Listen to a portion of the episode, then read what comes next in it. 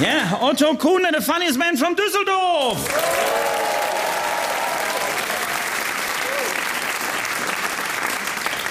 Yeah, thank you very much for tuning in. My name is Henning. I am the German comedy ambassador to the United Kingdom.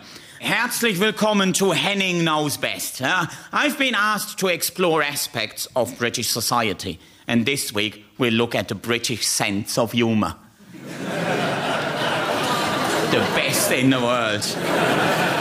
As every Brit will tell you. Now, well, let's discuss the best marketing campaign in the world. Uh, no, not that the Austrians made the world believe Hitler was German and Beethoven Austrian. Uh, that only comes as a distant second. The best marketing campaign is that Brits say the funniest things. Well, if that would be the case, there would be no need for me being on the radio. Uh, contrary to the usual trademark modesty and understatement, no Brit will ever get tired of letting the world know with astonishing arrogance about his or her great sense of humour, which all other nationalities, and particularly Germans, lack. this ignorance makes my job very easy, and this lecture a guaranteed success. no, because either it'll be funny, or I confirm a national stereotype. Uh, it's a win win situation. Wunderbar. And every stupid nonsense survey, and I'm using the term in the loosest sense of the word, claiming Germans have the worst sense of humour in the world, will get massive exposure in British media. Don't get me wrong, I enjoy debates that are based entirely on prejudice and uh, not watered down by facts. But, but seriously, how anyone can claim that the country that gave the world Herr Flick, Colonel von Strohm, General von Klinkerhofen, and Lieutenant Gruber has no humour is beyond me. and to know how frustrated other countries are with Brits unjustifiably banging on about their great sense of humour, well, it's how the rest of Britain views Liverpool. British humour started in earnest in the 17th century when London became the dumping ground for people escaping from the hundred year continental sense of humour failure religious wars. uh, Catholics from Sweden, Huguenots from France, German Protestants, Jews from the Russian pogroms all fled from a Europe that couldn't even accept an alternative prayer book. Still less a funny song about the Pope. and I don't want to hear a bad word about the current Pope. Uh, anyway. Uh, British humour grew out of this exposure to extreme dogma and intolerance, and having all been sent to live in London's East End, humour became a coping mechanism that valued sneering above all things. This culture of ridicule, interestingly, led to a decline in social violence. Dueling died out in Britain 100 years earlier than it did in Germany, and 200 years before it stopped in Italy and the United States. Because from the early 1700s, you couldn't have a duel in Britain without people standing around, sniggering, giggling, and offering helpful advice. and it was hard to have a glamorous death in such circumstances. And so, in every town but Liverpool, the British abandoned ideas of honour. uh, only going back to them when given the opportunity to jail Pakistani cricket players.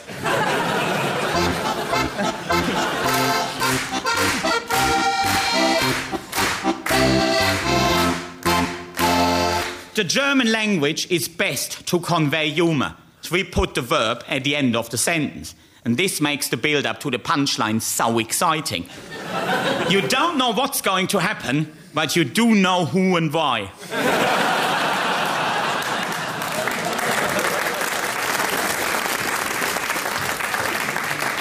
Still, despite having the perfect language for joke telling, there are hardly any stand ups in Germany because life in the fatherland is perfect.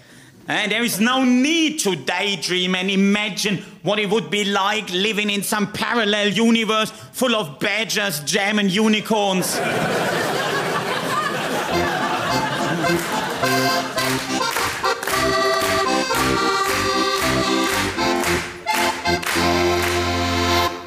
very much unlike Britain, where life, due to unrealistically high expectations and below par work ethic, is an endless chain of crushing disappointments, with everyone needing constant cheering up. honestly, honestly, saying a country with no stand ups has no humour, it's like saying a country with no jails has no crime, such as Somalia. The same, pub jokes in Britain and Germany are largely identical. An old codger falling over or getting a cake in the face is always funny, even during a famine. also, two fat blokes, a cannibal, or vicar guarantee a good pub joke in any country. Humour works worldwide if the reference points are known. But if they're not, you're in trouble. Last year I went out to Australia to the Melbourne Comedy Festival with my show, My Struggle. uh, you're a typical British audience, aren't you? Hee hee hee, a German, hee hee hee, doing a comedy show, hee hee, uh, called My Struggle. Like Hitler's book, hee hee hee. Yeah, and, and that wasn't a reaction in Australia at all Australia was like, yeah, hello, my name is Henning. Please uh, come and see my show. It's called My Struggle. And they were all like, yeah, whatever. yeah, it took me a long time to understand why that was, but in Australia, they've got a lot of German ancestry. It means they've got a very good understanding of German history and culture. And they don't just reduce us to those 12 years. Which, as a human being, I really appreciated. But from professional point of view, I wish they were a bit more narrow-minded.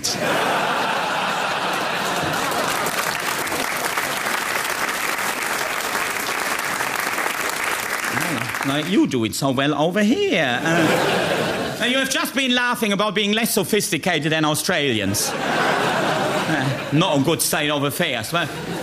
When I was still working in an office job, our offices were next door to a Polish restaurant. And every day much hilarity was caused by a limitless number. You know where that joke's going, huh? uh, eastwards. Uh, no, uh, and there was much hilarity caused by a limitless number of variations of where are we going for lunch? Is Henning coming? We can't go to the Polish place then, he wouldn't leave. and the whole office would erupt in laughter every day. Several times a day. And there was little I could do because I had two options. Either I laughed along, or if I didn't, I opened the door for myriad versions of typical German, no sense of humor. With someone else going, yeah, and that's why they invaded Poland, you know? what can I say? It was funny the first 8,000 times. Uh, equally, when I'm on the golf course and my ball happens to land in one of those sand pits. Now you know where that one's going to. And there is a 100% chance, no, not of me chipping it in the hole, no, they, that never happened. So there is a 100% chance of someone saying, oh, he's worse than Hitler, always in the bunker. and everybody will be bursting out laughing. Even though if they've heard it 12,408 times before. Anyway, British humour can be summarised with the line, that always makes me laugh. Yeah, I? my friend Liam, he used to live in Hong Kong. Yeah, likes to talk about a bus that was going to an area called Pak Tin. In Hong Kong, uh, you, uh, you know where that one's going, yeah? in Hong Kong, being Hong Kong, the bus was always crowded. And seeing a crowded bus going to Pak Tin always made Liam laugh. And just retelling the story makes him always laugh. And what is unique about Britain is the massive social importance of humour, particularly the widespread usage of self deprecation in the workplace. It's an infuriating concept. well, let me tell the people back home here at the recording, there are quite a few candidates. I had a look earlier on. I have been in the venue bar since it opened. And tomorrow morning, there will be at least one of you on the phone along the lines of, Ooh, I went to the comedy recording yesterday, yeah. And went home, yeah, felt a bit peckish. I tried to fry an egg. Yeah, but I was so drunk I fell asleep. The next thing I know, the house is on fire. yeah, I'm a bit of a volley, aren't I? But you have to laugh, haven't you? Nine. Nine. You're, you're not a volley, you're a fully fledged idiot of the highest order. Uh, you should be implementing steps to make sure that something like that never ever happens again. And the only person that's worse is that fellow on the other end of the phone. And then goes, ah, you really are a Wally. Let's meet down the boozer. I get the first round in. Nine. Nine. It's a very important rule of German humor. It's the concept of Schadenfreude. Never ever laugh with failure only ever laugh at failure. Stuart Pearce, 1990, Gareth Southgate, 96. what makes me chuckle is that it's perfectly acceptable to take the piss out of Germans, or French, or ginger people for that matter. While society gets its knickers in a twist trying not to offend ethnic minorities. I mean, a few years ago, the BBC vetted old Only Fools and Horses episodes and cut out remarks which could be considered derogatory to people from Asian or African background. But I wonder what would happen to Allo Allo.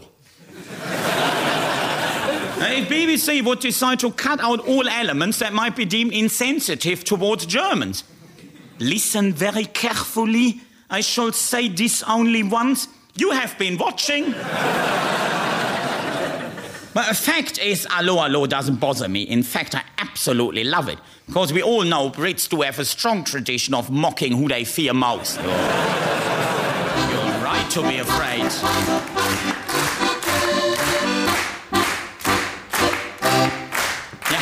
Third time lucky. Yeah, well, to give us an idea what really makes the Brit laugh, welcome to the stage, Andy Hamilton.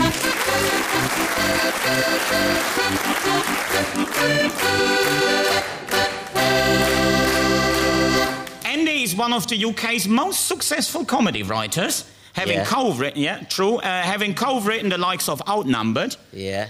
Drop the Dead Donkey. Yeah, don't mention the Bernie Winters show. No, you didn't do that, did you? No. No. No, no. It's good to have jokes coming out of the radio, isn't it? Yeah, yeah. I got in trouble once when I started at BBC Radio. I wrote on a show called Weekending, and we used the word piss. And the controller of Radio 4, we got this memo saying that he didn't want piss coming out of the radio at five. So far from what you've heard in the first half, what do you make of the perspective of British humour? Yeah, yeah. Well, from a particular point of view, wasn't it? Yeah, no, I, I, I, I, I. Always get a little bit wary of the sort of generalisations about national uh, senses of humour and stuff because I, I think that fundamentally the core of humour is universal, you know, which is that I think journalists often ask you, you know, what is a joke? They, they ask you to define what is the essence of a joke. And it's very difficult. There are loads of different kinds of jokes, different varieties. But the nearest I've ever come to a definition is that I think that a joke is usually a shared acceptance of powerlessness. Because if you look at most jokes, they are nearly all about things we can't control getting older, uh, disease, death, our political masters, traffic wardens. You know, they're, they're, they're all about things we can't control. And I think probably almost as soon as we invented language, you know, as soon as the cavemen discovered language and could string a joke together, I bet the first jokes were about saber-toothed tigers and, and lightning. So and when you say it's when you say it's all about things you can't control, so how do you explain then all those mother-in-law jokes? Well, it's also uncontrollable I- force of nature? I think there probably was fear. Yeah, I think maybe, you know, in a time when it was quite a good chance you'd be living with your mother in law. You know, that's what we forget is that uh, those jokes arose in, in homes which were extended families. It was quite often the mother in law was in the house. well, Uh, in Italy, they all live with their mother. Yeah. So at least you think mother-in-law is one better, isn't it? But yeah, yeah, but in Italy, I wonder, do they tell, do they tell mother in law jokes? Do you have mother in law jokes in Germany? Otto? No. Are they just too depressing to joke about? Yeah, he just went through a divorce. So, Was it the accordion that caused the divorce? what, what is your understanding, Andy, of German humour? I'm not an expert by any means, but uh, I, I have had stuff on German TV. Many years ago, I was contacted by a writer who was putting together a, a package uh, of material for sketch shows for Germany. he rang me up. He said, "Have you got any jokes, any sketches that I can send over to Germany?" I said, "Well, what do the Germans laugh at?" And he said, "Well, basically toilets and death." so, so I suppose in that sense, the demise of Elvis Presley is the perfect German joke.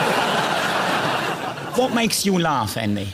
Someone getting run over by the bus or getting Yeah, work cruelty, out yeah. I, I'll spend hours uh, at a busy junction sometimes. just,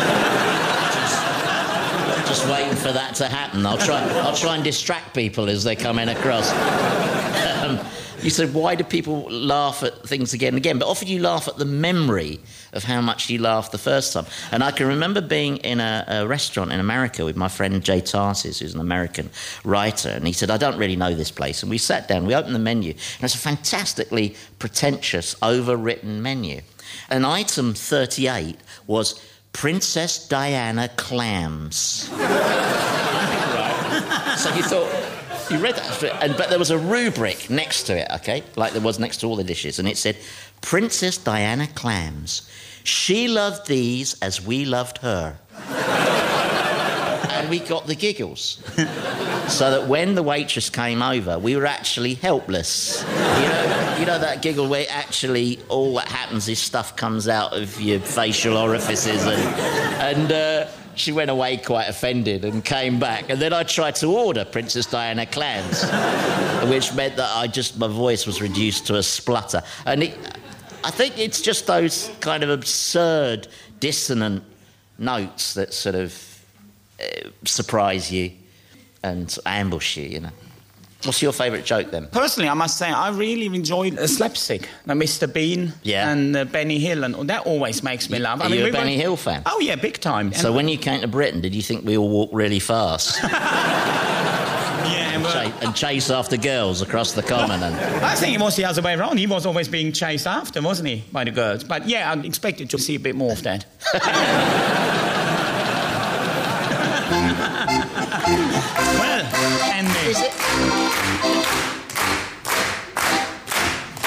Is it, is it me, or is the accordion starting to sound sarcastic?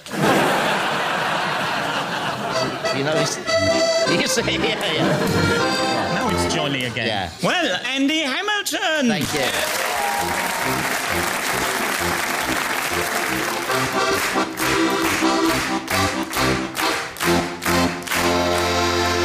What instantly attracted me to the comedy scene was its Teutonic structure. Uh, the fun seems to be based on strict rules which have to be obeyed at all times. Uh, the process of getting booked and the performing itself are particularly thorough.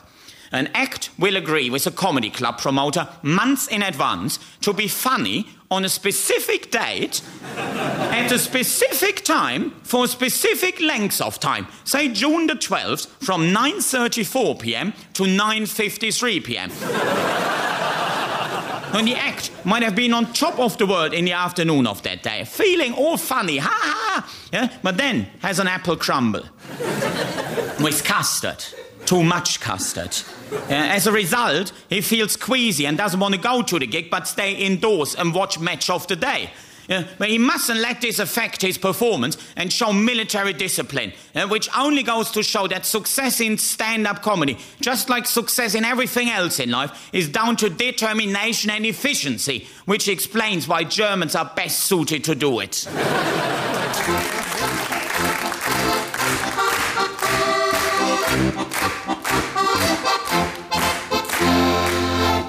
only very few do stand up comedy because stand up comedy is pointless. The best case scenario is you leave the stage after 20 or even more minutes to the same level of applause that you were initially brought onto the stage. The only thing dafter than applause is the constant threat of having to perform an encore. The strangest thing in show business. A punishment for being good at your job. Imagine you did a great day's work and your boss would tell you, Oh, you done a great innings today. You're really on a roll. Why don't you stay for another two hours? Unpaid, of course. The problem with being a comedian is that everybody goes, Oh, you're a comedian. Tell us a joke. And I wonder how frequently a heavyweight boxer I gets approached with the words, Ooh, are you really an undefeated world heavyweight super champion? Uh, smash me one in the face. yeah, not just a little biff, a right old beating up, please. all the comics you see, at really big level or small level, we're all united. We're all very, very worried that one day we're considered outdated, irrelevant, old hat. Like the 1970s comics. They were all telling their mother in law jokes, and everyone thought they were hilarious. And nowadays, no one thinks they're hilarious. But it's not the performer's fault because they haven't changed. They're still telling exactly the same jokes they've always told. And the only thing that has changed is society's perception of what they do. Zeitgeist has moved on. So I'm in that strange situation. I make a decent living here in Britain by telling jokes about football and the Holocaust. That's not what I want to talk about, but it's the only thing that you, as my customer base, the great British public, it's the only thing you want me to talk about. Yeah, and being a good German, I'm only following your orders. and well, how much longer will I be able to do what I do? I was very worried six years ago when Germany hosted Football World Cup 2006 and presented itself to the world as what it is. It's a beautiful country full of very pleasant people. So, with so many English people coming over, I was incredibly worried. I thought, dear, oh dear, oh dear, let's hope the stereotypes don't change. Didn't need to worry. I got back to Blighty two days after the World Cup final, yeah, Stansted Express, and there is a copy of the Daily Mail. And they have a flick through. And the question of the day in the Daily Mail, two days after the final of the best organised World Cup ever. the question of the day in the Daily Mail was Did the RAF save Britain from Hitler? Thought, result. Thank God for that. I'm still relevant. Nothing's changed. Thank God. Yeah, but that's today's society. What will the future be like? Well, I know a little bit because I recently got asked to perform at something that's called Comedy for Kids. And Comedy for Kids is a very simple concept. It's aimed at pretentious parents uh, who will drag their spoiled offspring to an art center where the kids have to listen to some jokes they won't get. yeah, it's an utterly ridiculous concept, start to finish. But anyway, I went in there because I thought, well, loads of future customers get them early and all that. Uh, so I did it was in Maidstone. So I went on stage saying, hello little ones, who in here has ever heard of Germany? And then 200 little ones put their hands up. So I was very pleasantly surprised by that. So then I thought, well, kids in Britain between the age of 6 and 10, what will they know about Germany? Have they got any first-hand experience? Have they been with their parents on a Rhine cruise? You know, if it's girls, do they know German composers? Or if it's boys, uh, do they know German car manufacturer, BMW, Mercedes, Rover? And I couldn't imagine any of those things. And then, with genuine curiosity, I approached the first boy, give or take eight years old. I said, What do you know about Germany? And he said, They bombed Yeovil. So I go to the next boy, again, give or take eight years old, and I say, What do you know about Germany? Naughty Hitler. I was furious. I hated them. I hated their parents. And I hated their grandparents for passing on that nonsense. I mean, I hated their grandparents more than my grandparents hated their. I wanted to kill them all. Germany is a beautiful country. Germany is great for arts, great for science, great holiday destination, pleasant people, great climate, brilliant food. Germany is a fantastic country. So why here in Britain do we always get reduced to those 12 years that never ever happened anyway?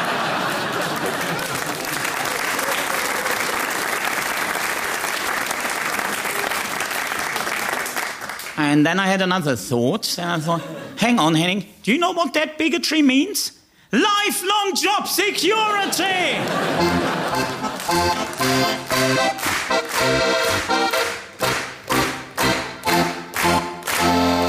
I will sing now this tune with my head voice, which I trained by yodeling every day.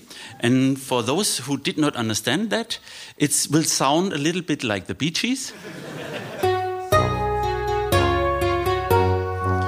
We rule the world, the British say, all through the ages and still today.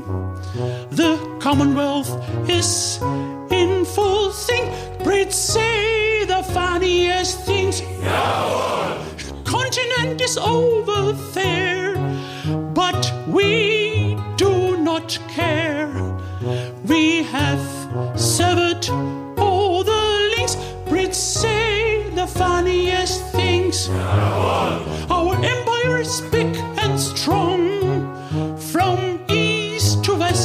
Great and long. It's all ruled by our queens and kings. Brits say the funniest things. Global currency is the British pound. It's what makes the world go around. We take the markets under our wings. Brits say the funniest things. Brits has the best sense of humor. It's more than just a rumor. They say they are the humor kings. Brits say the funniest things. Ha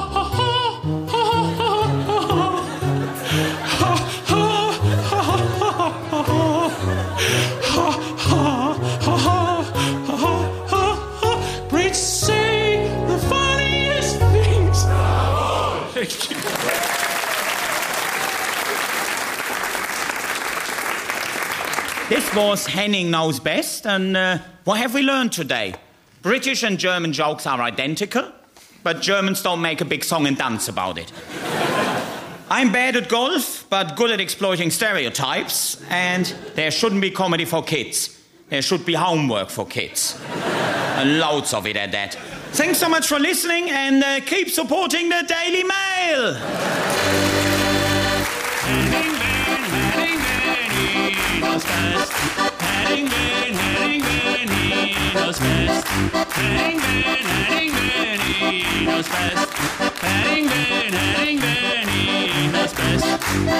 That was Henning Knows Best. Hosted by Henning Wehn, that's me, and featured Andy Hamilton, der wunderbare Otto Kuhnle, and was written by the cast and Kent Valentine and Liam Malone. It was produced by Paul Russell and was an open mic production for BBC Radio 2. Hellingen, Hellingen, he knows best. Hellingen, Hellingen, he knows best.